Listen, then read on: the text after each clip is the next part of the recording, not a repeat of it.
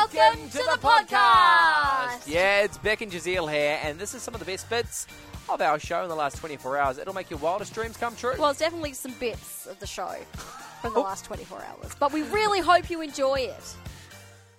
And Kay has given us a call. She is also passionate about raising funds for uh, clean water in Africa. How are you doing, Kay? Yeah, I'm doing well. Thank you very much.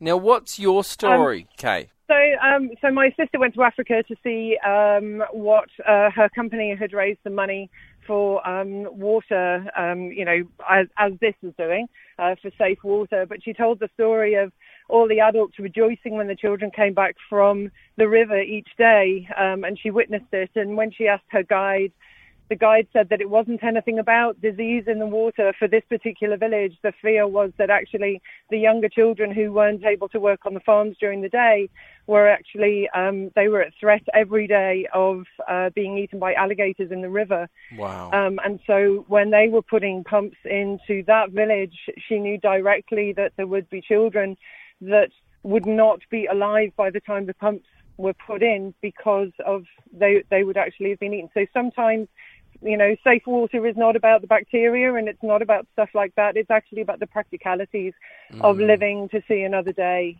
Wow.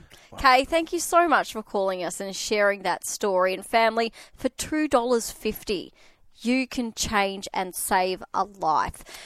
Why wouldn't you do that? Yeah, oh, no. my goodness, my heart. Just thinking of sending my four year old down to get Mm. water and they don't come back because they were eaten by an alligator. I can't even.